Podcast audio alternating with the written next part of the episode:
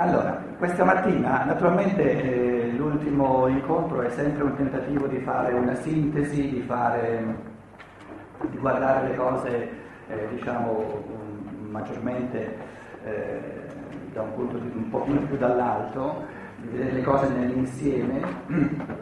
E partirei dalla domanda semplice, di nuovo la domanda che va sempre riposta e, e, e va affrontata da angolature sempre diverse. Cos'è lo specifico? Che cos'è di speciale, di nuovo, in questa scienza dello spirito di Rudolf Steiner? Che poi sia Rudolf Steiner o un altro, a noi non importa chi sia stato, ci importano i contenuti. Stando a, a, a ciò che questa scienza dello spirito, che noi conosciamo a gradi diversi, io ci lavoro con, con grande entusiasmo da 30 anni, ma questo non importa, qui eh, le persone che sono, eh, sentono di questa scienza spirito per la prima volta sono quelle più eh, benvenute in un certo senso. No? Allora, la domanda è che cosa, cosa è, porta qualcosa di nuovo nell'umanità questa scienza dello spirito oppure è soltanto un, una variazione di cose che già c'erano? E la mia risposta è che eh, naturalmente questa scienza dello spirito ha tante cose in comune con tutto ciò che c'era perché l'umano non lo inventa la scienza dello spirito, l'umano c'è da sempre e questo umano ci accompagna. Quindi ci sono fattori di continuità nell'evoluzione, l'umano è un fattore di continuità, ma anche fattori di rinnovamento. Quando nella vita eh, del singolo eh, avviene la, denti, la, seconda dentizione, non si può dire soltanto continuità, è qualcosa di nuovo. Quando avviene la maturità sessuale attorno ai 13-14 anni, non si può dire è soltanto qualcosa di continuativo, ma c'è qualcosa di nuovo. Allora, eh, lo specifico, l'importante della scienza dello spirito, di quella che chiamiamo scienza dello spirito, non è tanto la conferma di ciò che sempre c'è, ma è il nuovo, di vedere se c'è qualcosa di veramente nuovo che feco- viene a fecondare l'umanità e viene a proporre cammini nuovi. E, ehm, per rispondere a questa domanda, io direi il, il fatto di contenuti, cioè le, le, le, cose, le conoscenze, per esempio i contenuti di ciò che la scienza dello spirito dice sulle gerarchie angeliche, o prendiamo i contenuti di conoscenza che vengono espressi quando si tratta di descrivere scientificamente, spiritualmente scientificamente, in chiave di scienza spirituale, ciò che ogni essere umano passa dopo la sua morte una descrizione scientifica, oggettiva, ma proprio articolata, minuta e non per somnicati, concreta di ciò che ogni essere umano vive dopo la morte da trovare soltanto nella scienza dello spirito di Durkheim. Questo è un fatto, un fatto oggettivo. Oppure diciamo una descrizione eh, degli esseri eh, della natura, eh, che, che, tipo di esseri sono eh, gli esseri che vengono chiamati gnomi, ondine, sinfili, salamandre, non importa, la, la terminologia non è importante.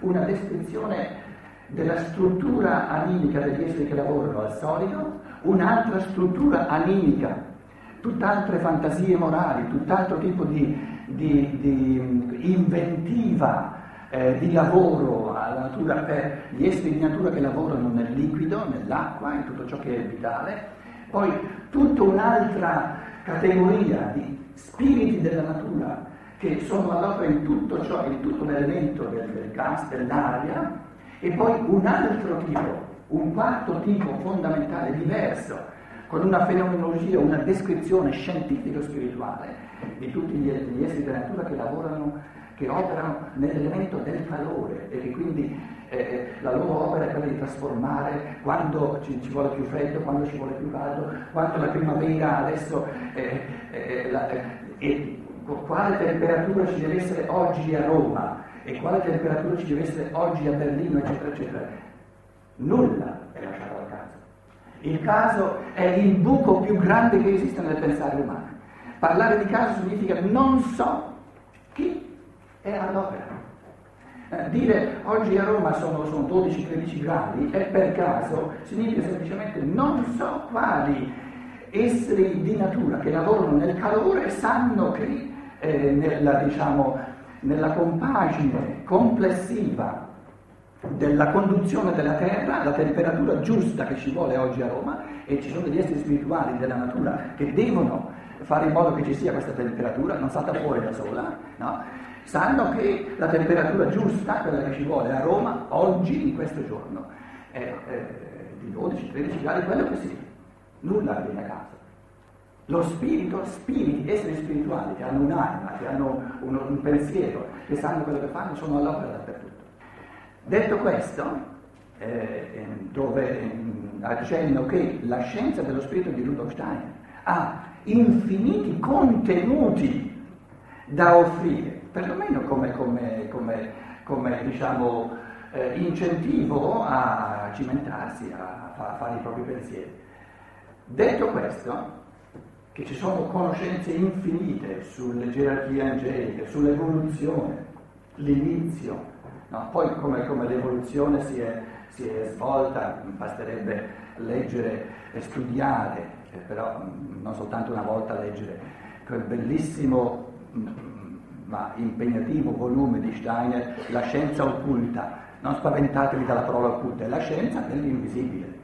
Ma è un libro, ma si augurerebbe a tante persone di per tante persone che sono tristi, che, sono, che, che sono, depressive, che non sanno cosa fare, che, che, non trovano il senso della vita. Ma leggi queste cose, Santo Pace, lì troverai un significato. No? Sono, questi sono i, i grandi peccati di omissione. E i peccati di omissione creano i vuoti. Il vuoto della vita sono i peccati di omissione, quello che omettiamo, tutto, tutto, il bene, tutta la conoscenza, tutto l'impegno, proprio eh, l'impegno di, di, di, di, amore, dedicarsi all'umanità, fare tutto il bene che c'è da fare, costruire la conoscenza. Nella misura in cui noi omettiamo, nasce il vuoto. E il senso di vuoto è perché noi non abbiamo un'idea di tutto quello che ci sarebbe da fare, che si potrebbe fare. È come un artista che terminasse di creare e adesso si sente, il vuoto perché lui si sente pieno, nella, si sente nella pienezza soltanto creando, creando, creando. E ogni creazione è il presupposto per, una, per un'altra, sempre nuova, sempre diversa. Non c'è limite alla creatività dello spirito, perché il concetto di spirito è creatività, capacità di creatività senza limite, se no non sarebbe spirito. Dice, detto questo, che la scienza dello spirito di Rudolf Steiner, di Rudolf Steiner ha contenuti infiniti, proposte infinite, eh, diciamo eh, avvii di pensiero all'infinito, devo aggiungervi subito che nonostante i contenuti siano abbaglianti in un certo senso, perché, perché sono infiniti e non esistono da nessuna parte, non è questa la cosa più importante della scienza dello spirito, non sono i contenuti. La cosa più importante della scienza dello spirito è la sottolineatura dell'individuo. Non soltanto tutta la tua evoluzione dipende da te, ma l'evoluzione di tutta l'umanità, di tutta la Terra dipende da te. L'assolutamente nuovo di questa scienza dello spirito nei confronti di tutto quello che c'è stato finora è questa sottolineatura, l'importanza morale, il peso morale assoluto dello spirito singolo. E questo ci dice che eh, ci fa capire se, se, se, se, gli esseri umani si capiscono in quanto spiriti singoli, individuali, e quindi responsabili in proprio, non soltanto della propria evoluzione, ma essendo ognuno di noi un organo, un membro nell'organismo spirituale dell'umanità, Ciò che ognuno di noi fa, compie di cammino di coscienza, lo compie per tutta l'umanità, dentro a tutta l'umanità e quindi fa camminare avanti tutta l'umanità. E ogni omissione, ogni volta che io sono qualcosa di meno di quello che potrei essere, rendo l'umanità intera più povera di quello che potrebbe essere. Ogni intuizione spirituale, conoscitiva, mancata in me, manca all'umanità. E ogni intuizione conoscitiva, ogni atto di amore che io faccio sprigionare dal mio essere rende più ricca tutta l'umanità. Quindi le sorti dell'umanità, le sorti dell'umanità, e sorti dell'umanità significa eh, di vedere se l'umanità cammina in un modo tale per cui un maremoto come quello che, che, è successo e che sta succedendo, eccetera, eccetera, e che forse eh, si moltiplicherà sempre di più, le sorti dell'umanità decideranno no, come gli esseri umani si comportano, la, la, l'evoluzione morale dell'umanità decide se fra 100, 200 anni, fra 50 anni ci sarà bisogno, sarà necessario che ci siano eh, catastrofi eh, naturali, oppure se l'umanità si evolve in un modo tale che queste catastrofi non sono più necessarie. E allora la domanda è, se noi vogliamo fare in modo e la domanda è fondamentalissima. Supponiamo che vorremmo fare in modo che nell'umanità non siano più necessarie catastrofi di natura, perché quando vengono eh, la sofferenza è infinita. Quindi la domanda che si pone, ma c'è un modo di renderle non necessarie? C'è un modo di far sì che non succedano queste catastrofi di natura? Sì, sì, perché le catastrofi di natura diventano, diventano necessarie soltanto quando eh, degli uomini omettono, omettono, omettono eh, nella loro evoluzione intellettuale e morale. Allora, omettendo, creano buchi, eh, come dire, sono più poveri e gli esseri divini, buoni, che amano l'umanità, devono, sono costretti a mandare queste catastrofi per risvegliare gli esseri umani in modo che non continuino a creare buchi, che non continuino a, a omettere il bene, altrimenti alla fine si trovano nel baratro assoluto dove, dove, dove c'è nulla di, di tutto quello che si poteva diventare. Allora, ritorno alla domanda, domanda importantissima, fondamentale. Una domanda, tra l'altro, che in questa, in questa semplicità, in questa precisione non troverete posta da nessuna parte, perché si parte dal presupposto che non è possibile in base a una evoluzione di coscienza e in base a un'evoluzione morale far sì che queste catastrofi di natura non avvengano. La maggior parte delle persone nell'umanità di oggi ha un sorriso di compiacenza, un sorriso di, di, di disprezzo quando uno dice dipende dalla libertà degli esseri umani far sì che queste catastrofi non avvengano più, non siano necessarie, avvengono soltanto quando sono necessarie. A questo punto supponiamo che io non ho dubbi, ma parlando nell'umanità di oggi, eh, per lasciarci tutti liberi nel, nel prendere eh, posizione in chiave intellettuale, la metto, la metto in forma ipotetica, supponiamo che dipenda veramente dal bene e dal male che compiono gli uomini e il male è sempre un'omissione di bene se gli esseri spirituali di coscienza più ampia sono costretti o no a ricorrere a catastrofi di natura. Supponiamo che gli esseri umani hanno la possibilità, se non omettono tutto il bene intellettuale, il bene morale che è possibile compiere, se, se non ci sono peccati di, di, di, di omissione, queste catastrofi di natura non sono più necessarie. Chi decide se sono necessarie o se ne possiamo fare a meno?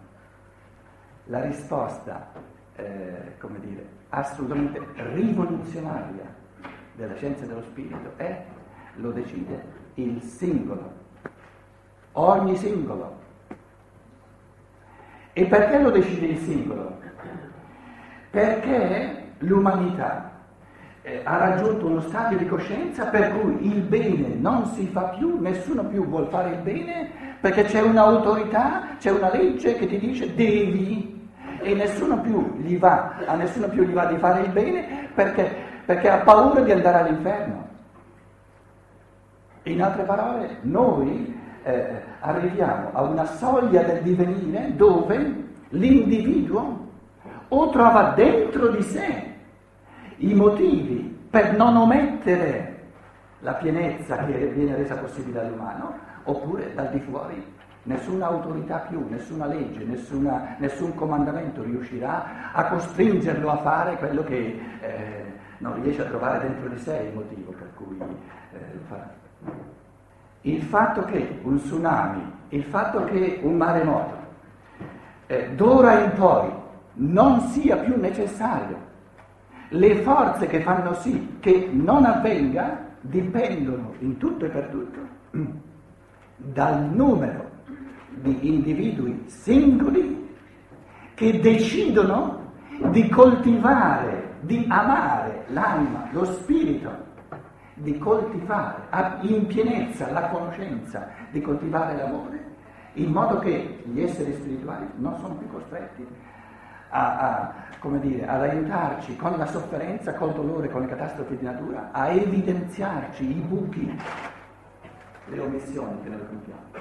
E da chi dipende se il numero di persone, il numero di individui che si danno da fare, che trovano la forza di non omettere, ma di compiere il più possibile il bene dello spirito che è la conoscenza, che è il cammino di conoscenza, e il bene del cuore, dell'anima che è l'amore, l'essere gli uni per gli altri, per quanto mi riguarda, le sorti dell'umanità dipendono da me, perché io decido, e soltanto io decido. Se il numero necessario di individui che compiono il bene umano, la, che, che, che, cercano la pienezza dell'umano, dipende da me se questo numero, che, che deve essere un certo numero, perché se, altrimenti se il numero non è sufficiente eh, queste catastrofi devono venire, dipende in tutto e per tutto da me se questo numero avrà, avrà un numero in più o un numero in meno. Le sorti dell'umanità sono in mano al singolo. Lì è la causa prima. A questo punto si, eh, si presenta la, dire, il meccanismo di difesa più grosso che ci sia, che dice ma io sono uno, sono uno solo. Sarà bello che tu dici che tutto, le cose sono differenti da me, ma. Cosa pensate se la cistifeglia dicesse, ma io cistifeglia sono soltanto una farina Te mi dici, medico, che la salute dell'organismo dipende da me. Io sono soltanto una farina. Se mi ammalo io, se perdo i colpi io, se non faccio il mio dovere, eh, tutti gli altri organi faranno il loro dovere, mica. Eh. La legge dell'organico, di tutto ciò che è organico, se partiamo dal presupposto che l'umanità è un organismo spirituale, Qual è la legge dell'organismo? Che per essere sano tutti i membri, tutti gli organi devono essere sani. E per essere malato basta che sia malato uno. Per essere malati non c'è bisogno che siano malati tutti gli organi. Basta che sia malato uno, uno solo. A questo punto si presenta eh, l'intelletto, diciamo, dell'io inferiore che può difendere la sua pigrizia, naturalmente, la sua inerzia, e dice, e dice ma è ingiusto, non è, non è, giusto che per avere la salute devono essere tutti sani e per avere la malattia basta che uno solo sia, sia, sia pacato. Non è giusto. Per una macchina non è giusto. Infatti nella macchina se un pezzo è rotto lo cambi e quello non crea la, la, la, malattia di tutta la macchina. Una volta che mette il pezzo va tutto a posto. No? Allora la risposta è, se tu vuoi l'umanità come meccanismo, allora è giusto. Però se vuoi l'umanità come meccanismo, sta attento che tu non hai il diritto di ricevere nulla dagli altri. Perché gli altri sono pezzi meccanici a te totalmente esteriori. Vuoi tu invece, e lo fai continuamente, ricevere doni, tutto quello che sei diventato l'hai ricevuto dagli altri, vuoi per quanto, per ciò che tu ricevi, no? ti sta bene che l'umanità sia un organismo e non un meccanismo, allora devi accettare anche, anche eh, diciamo, in via di ritorno la legge dell'organico. E la legge dell'organico è che la salute o la malattia di ogni singolo momento si ripercuote su questo organismo. L'alternativa sarebbe che tu eh, dimostri di poter essere tutto quello che sei, di diventare quello che sei, di fare la tua evoluzione senza gli altri. Allora l'umanità sarebbe un meccanismo, non un organismo. Ma non è così, è evidente che non è così. Eh, provi un bambino a nascere, a crescere senza mamma, ci provi? Voi direte adesso sì, ma adesso c'è la fertilizzazione in vitro senza mamma. Prima di tutto ci deve, ci deve essere qualcuno che il litro glielo, glielo mette a disposizione. In secondo punto ci deve essere qualcuno che ci mette qualcosa nel vitro. Voglio vedere se è capace di nascere senza vitro e senza chi ci mette dentro le cose nel vitro. Quindi è inutile che vogliamo parare, l'umanità è costruita come organismo, con la legge fondamentale dell'organico, non con la legge del meccanismo. Com'è? Ah, era una che voleva dire una cosa. Che hai detto Paola? Mi hai fatto cadere il, l'orologio, vedi? Vedi, è una cosa organica che con i bambini, eh? altro che il meccanismo. In questa chiave della eh, bellissima responsabilità dell'individuo, dove le sorti dell'evoluzione propria e dell'umanità vengono messe nelle mani dell'individuo, si affidano alla sua libertà, si affidano alla sua capacità di non poltrire, di non omettere tutto il cammino di coscienza che si può fare, di conoscenza che si può fare, di non omettere tutto il cammino di dedizione, di, di, di larghezza, di, di, doni che ci possiamo distribuire a, a vicenda, in questa, in questa chiave eh, riprendo adesso il, un, un, accenno che ho fatto all'inizio, e cioè un, il carattere fondamentale della nostra cultura moderna, dalla quale si evince eh, il compito assoluto dell'individuo. Cos'è che caratterizza la cultura moderna, soprattutto nei nostri paesi occidentali? È una, una dicotomia assoluta, una schizofrenia assoluta, sono due vite parallele da un lato c'è la vita pubblica, c'è la vita politico-economica, c'è la vita del lavoro, eh, c'è la vita concreta reale. Dall'altro c'è la vita degli ideali, la vita della moralità, la vita della religione, eh, delle cose belle, la vita della cultura, la vita dell'arte. E questi due mondi sono come due binari paralleli che non si incontrano mai. La vita reale diventa sempre più brutale, sempre più materialistica e la vita bella diventa sempre più spirituale. E meno si impegola con la vita e più diventa bella. Allora, nella vita reale ci scanniamo a vicenda, il materialismo, l'egoismo, la raffare, il denaro, e poi siccome questa vita è, così brutta, soffriamo tutti e, e così no, non si può vivere così, invece di cambiare questa vita andiamo via. Andiamo in chiesa, via, convegno di archiani, al Vaticano, con stesso nuovo Papa, e lì parliamo di un mondo tutto bello. E guai se mi rovini ore tutte belle, richiamandomi anche soltanto facendo andare il pensiero a quella vita brutta, eh? quella lì sono state proprio dimenticarla, no? La scienza dello spirito è un appello all'individuo, è una sfida all'individuo che gli dice, te sei capace, Basta che lo vuoi, basta che si provi, provi sempre di più, a forza di provare, riesci sempre meglio. Tutti questi belli ideali dove vai in brodo di giuggiole, dove ti, ti prende soltanto dimenticare la vita brutta, eccetera, eccetera, eccetera, no, prova un pochino a portarli nella vita. Là, in chiesa, convegno, parli di amore discendibile. Poi nella vita reale i pochi o molti soldi che hai, o eh, devi fare in modo che il tasso di interesse sia il più alto possibile. Cosa vuol dire il tasso di interesse più alto possibile? Sfruttare gli altri esseri umani il più possibile. Da dove viene il tasso di interesse? Piove giù dal cielo. Non ho mai visto io euro piovere giù dal cielo. Mi è parso che devono venire sempre dalla tasca di qualcun altro. E meno uno ne ha più li vengono portati via e più uno ne ha e più ne piglia, perché più ne ha e più ha la possibilità, col tasso di interesse sempre più alto, di farli fare aumentare. Quando io, anche in Germania, eh, faccio accenni di questo tipo qui, ma vi assicuro che mi piglio di quelle arrabbiature dalla gente che mi dice ma no guarda che noi non siamo venuti mica al tuo convegno per sentire parlare di politica lasciala stare la politica non sono affari tuoi, l'economia. Siamo venuti a convegno per sentire cose belle. Io ho fatto, ho fatto eh, parlo di esperienze, meglio venendo per saluti capelli io avevo, in gioventù ce ne avevo anch'io. Eh.